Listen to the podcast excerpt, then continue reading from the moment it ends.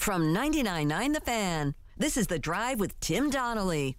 Sponsored by Coach Pete at Capital Financial Advisory Group. Visit us at capitalfinancialusa.com. This used to be called a radio show. It's not anymore. It's not anymore. It's a live podcast now. Okay. You're, you're catching you're catching a recording of us talking about sports in real time that you can catch later in podcast form. It's a live podcast. Real time audio is how it's been described to me. At least that's how the uh, the Silicon Valley folks tell me now. Does Duke still lose by 24 points? Uh, yeah, they Okay. did. All right, so here's here's here's where we at. Uh, credit to you. No, no credit to me. No credit to you. Last yesterday, yes, during yesterday's show. No, but I did not think NC State was going to win the game. But I just said how they could That's win what game. Your point was your point was, and here's where I think there's a little nuance to this. Yesterday, when we were talking about the NC State Duke game, you had brought up other instances in which if NC State was going to win the game, they needed a performance like dot dot dot. And there's any number of instances that you can point to. You brought up uh, what Lakeista McCullough, right? My favorite, yes. Your favorite instance, you know, for me, when I was at NC State, it was 1998 CC Harrison game in Chapel Hill. Dennis Smith Jr., the game that never happened at Cameron Indoor Stadium, the dunk that never happened, right? You brought up Al Freeman. There's any number of instances you can point to where a guy was the hero for the day. But I don't think last night was that. I really don't think that's what last night was about. okay. I thought last night was two things. It was NC State showing you what they can be capable of if everybody's locked in. It wasn't one guy last night. It was really three guys and some complementary players. Terquavion Smith, who you pointed out yesterday, would have to be the guy who drops 40 points or 35 points. He was part of it. You know who else was part of it? Jarkel Joiner. But you know who also really got things going? Why did I go last night, the big boy. Why did I go last night? DJ Burns. I wanted to watch DJ Burns versus Ryan Young. Saddle up against Ryan Young. Hell freaking yes. I think Ryan Young is a slept on contributor at Duke right now, okay? Just like DJ Burns, you look at DJ Burns, you're going, what? But DJ Burns got moves, folks. Moves. And I know that Kevin Keatts, head coach at NC State yesterday, was kind of joking about Burns' second half performance. Where he he put he put the sh- I forgot who it was I think it was was it Philip Filipowski he put the shimmy on the step back floater it was pretty it was pretty but that was a grind early on. I think the first Yeah. three minutes there was no scoring whatsoever. And Keatts did mention in the post game last night that I get worried. I'm paraphrasing here, but he's like, I get worried about my team when the scoring is not happening. Who got things going? Burns. off the DJ bench. freaking Burns off the bench. I know you were yelling at one point all the way up from the fifth floor about, hey, take advantage of the mismatch with DJ Burns and Ryan Young. And they absolutely did. And that's what got the ball rolling. And that's where Terquavion Smith and Jarkel Joiner stepped up. Anytime Duke looked like it was going to try to make a little bit of a, you know, chip away at the lead, what would happen? Those two guys had their own personal runs along the way. So if NC State is going to make anything of this season, and in retrospect, you look at their losses in ACC play, their losses in ACC play are to teams that are a combined 11 and 1. It's been a weird ACC season so far. That's what State's capable of. But here's where we get to part number 2 about this. Joe, how many NC State Duke games at PNC Arena have we seen play out like this and then nothing comes of it? Certainly the next game becomes an issue. Right. Yeah, and it can't be just a one off, you know? I, I think with Mark Gottfried's teams, they use that big win as a resume builder for an NCAA tournament berth. You know, we've seen Sidney Lowe, maybe even Herb Sendek win those games, and Mhm. you know, it doesn't amount to much. So that's what Kevin needs to do. They need to make sure, Kevin Keatts needs to make sure that this isn't just a one off. Yeah. This, yeah, you're right. It wasn't fluky in the way that they performed. Their backcourt's outstanding. It, it and Bill- absolutely is. Bill Self said it after the 80 74 Kansas win over NC State Mhm. back the day before Thanksgiving down in Atlantis. That Jarkel Joiner and Terquavion Smith are athletic and speedy, and they're a handful. But that's also what Kevin said to them before the game yesterday. Like, we need you to be great. Mhm. And we need you to, you know, what happened at Clemson can't happen. You got to play. You got to, and you got to embrace this moment. You have to embrace this opportunity because it was a Q1 game for NC State. And as I uh, said to Kevin, now you're one and one in must win games this year. Will it be a Q1 when it's all said and done, though? Well, it's hard. You know, the math, it's hard to knock the early bath out of whack. Yeah. I, I, look, I, that's certainly, you would hope that's Duke's low point of the year. They were not the aggressor. They were not tough. They No. were, they were bullied by NC State. Um, right now, they lack direction. They lack leadership. They lack a cohesion. They lack guys knowing what their roles are. Yeah. Um, they look young. They look lost. So the challenge for Jon Scheyer, and it was always going to be a challenge to replace Mike Krzyzewski, but the challenge now is you still have disparate parts, and you Mhm. have to figure out how to piece them together. And as a coach, you know your number one job is to make sure everyone knows their role. Mm-hmm.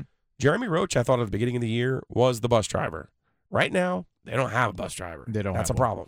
And I'm actually surprised he was able to able to play as much as he did, uh, given the the bad. Well, a lot of people were bad for Duke last night, and I think that's probably the most eye opening aspect of the game. Again, we've seen State take it to Duke at PNC Arena before. It yeah, five not, of the last seven now. It is Six of new, the last nine, if you ask Aaron Beard of the Associated Press. nice. Not a new phenomenon. But what was surprising to me last night is that State big boyed them and they had no Bullied them. response. Yeah. No response. That was very alarming. And you, me, and Luke DeCock the News and Observer were kind of joking around about, well, we don't know how Jon Scheyer will handle this. We know how Coach K would have handled this. Correct. I, I you and I could have predicted what Coach K would have said after a game like that. Okay, you know, any number of cliches that Mike Krzyzewski's talked about. We can make the jokes about when they got back to Cameron Indoor Stadium, all of their gear would be outside the locker room after a performance like that.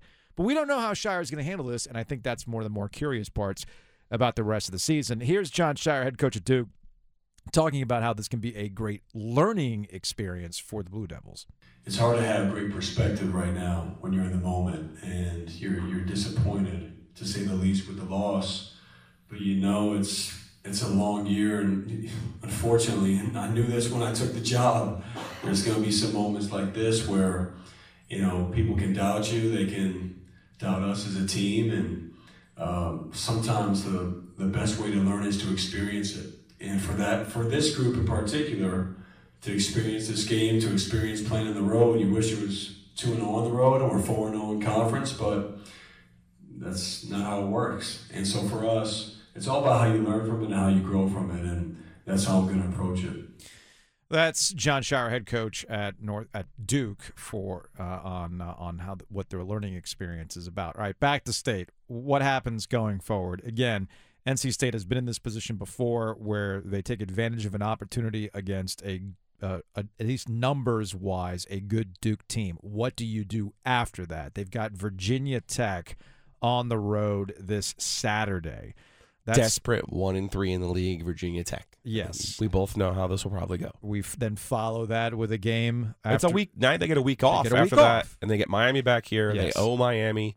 Old school feel to this. It's a return game. Mhm. Hey man, you know when I see you back at my place, we'll see how it goes.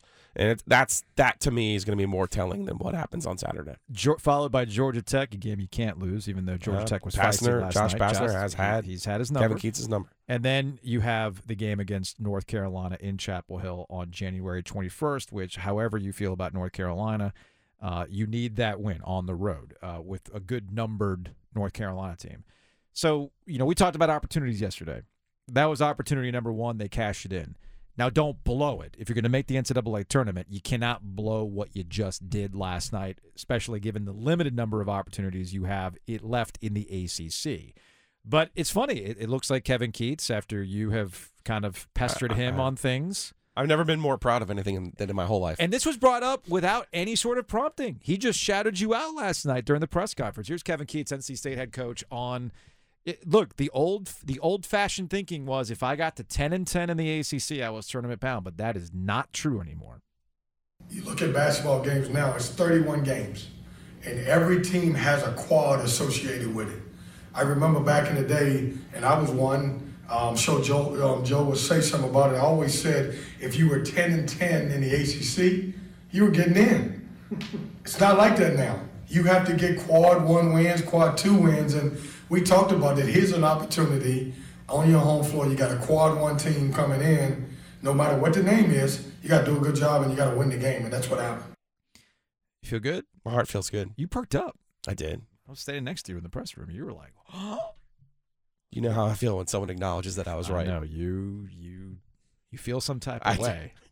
I was gonna say go go see a doctor after four hours. You feel some type of way after that. It's the OG alongside Joe Giglio. I'm Joe Ovies. Dennis Cox is the producer of this program. So we'll we'll we'll get back to some ACC hoops in a little bit. It is a uh, I mean, look, last night it was a doubleheader, Big Four. We'll get to Carolina's win against Wake Forest, where yesterday I kind of was questioning the level of defensive efficiency for the Tar Heels. We saw it last night against Wake Forest late in the game, where they eventually pulled away for one reason, and that was creating turnovers or taking advantage of turnovers and turning that into transition buckets, which is where Carolina really shines. We saw that with R.J. Davis and Armando Bacot late in that game.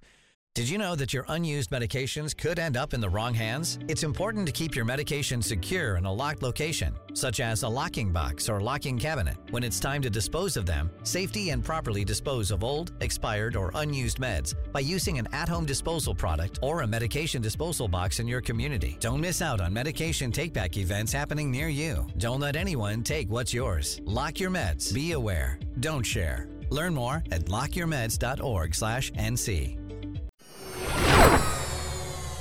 So we we we teased. Um, there's procedural news with the NFL, and then there's uh, bigger than the NFL news as it relates to Damar Hamlin. We'll start with the bigger than football news. According to the Buffalo Bills, Hamlin has shown, as they put it, remarkable improvement. They actually had a conference call with the doctors, and it's look not to get too um, saccharine here, but if you need reminders that life is precious, here you go, and how mere minutes matter in these situations. And the way the Buffalo Bills and the doctors at uh, UC had laid it out, you know, the, the NFL's procedures for as much as we want to bash Roger Goodell, the people on the ground literally saved his life. And it's because of the procedures that are in place and what they practice and what they understand to have ready to go in an event like this. And any longer time, Damar Hamlin's not with us. But, um, you know, he apparently, while still on uh, breathing tubes and in critical condition, he has his full mental functions. And while he wasn't able to talk because of all the breathing tubes, he's able to write things. And apparently, according to the doctors, Damar Hamlin had asked, Did they win the game? And the doctors responded, You won. He's here. So it's incredible. I mean, there's really you can use any adjective you want. You can uh, there's no there is no underselling uh, what Damar Hamlin's uh, status means. Like it's huge. It's it's it's just incredible that he's still here, given what we saw on Monday night. So that's the that's the most important thing. Now, to the procedural aspect of the NFL and what happens going forward from Monday night's suspension. Uh, I believe the Bengals are up seven to three on the Bills in the first quarter, halfway through the first quarter. According to the Associated Press, that game will not continue. Uh, this seems to be some sort of official announcement that'll happen probably around four o'clock. According to Mike Florio at Pro Football Talk, Talk ProFootballTalk.com, Giglio, the NFL Players Association is scheduled to have a press briefing at four o'clock. At four o'clock re- regarding the Damar Hamlin situation, there's no firm reporting on what the league's going to do with playoff seeding, but there seems to be an indication, at least from Florio, while this game won't happen, they'll go to win percentage to figure out how to lay things out in the AFC side of the bracket. Yeah, right now, you know, without the extra data point, the Bills are eight and two in the conference. The Bengals are seven and three in the conference, and the Chiefs are eight and three in the conference.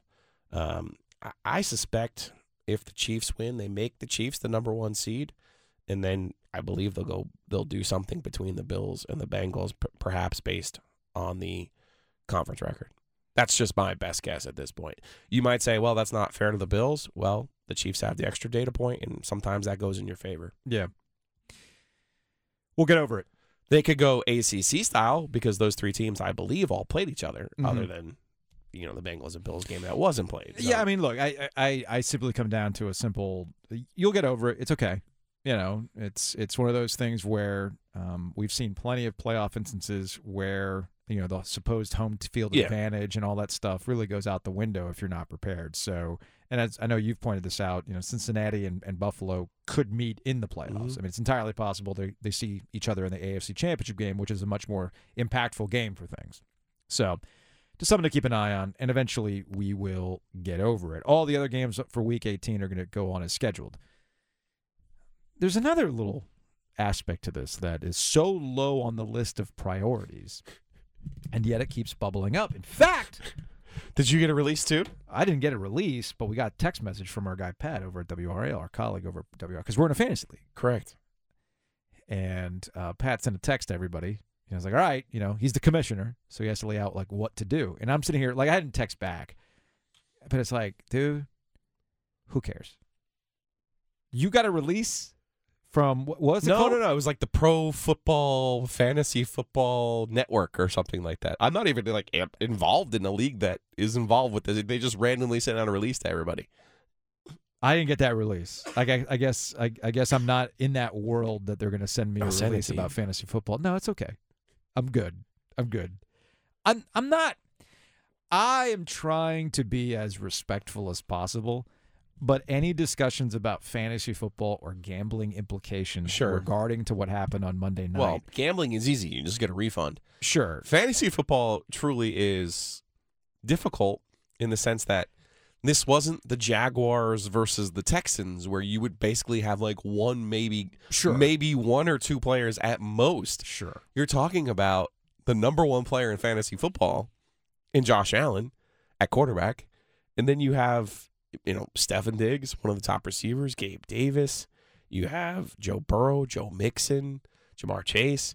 So, and the chances of those players being on one of the better teams in your fantasy league are pretty high.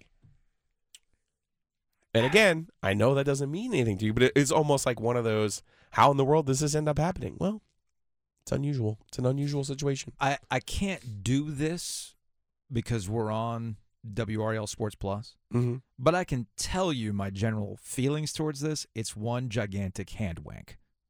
That's that's my general feelings on the fantasy football aspect of this. And this is coming from somebody that actually participated in fantasy football this yeah, year. Twenty dollars is not Joe. Come on. I know again. The, what is it? Uh, what is it? Uh, caveat uh, emptor, Mhm. right? You know, buyer beware. Hey man, if you're putting money down on random acts of human endeavors, well, it's kind of on you. Buyer beware. That's all I'm saying. That's all I'm saying. So I'm really not here for. But what about my fantasy? I don't stop it. Man, almost. Actually, no, he did die, and he was back to life? resuscitated. He was brought back to life. You're, you know, who has to who who who it is that's going to be in a Waffle House for 24 hours at some point this summer because they finished last in the fantasy league is really not something that I'm empathetic towards. You see where I'm going with this? Okay. One big hand wink. The biggest of strokes. Things you might be interested in though.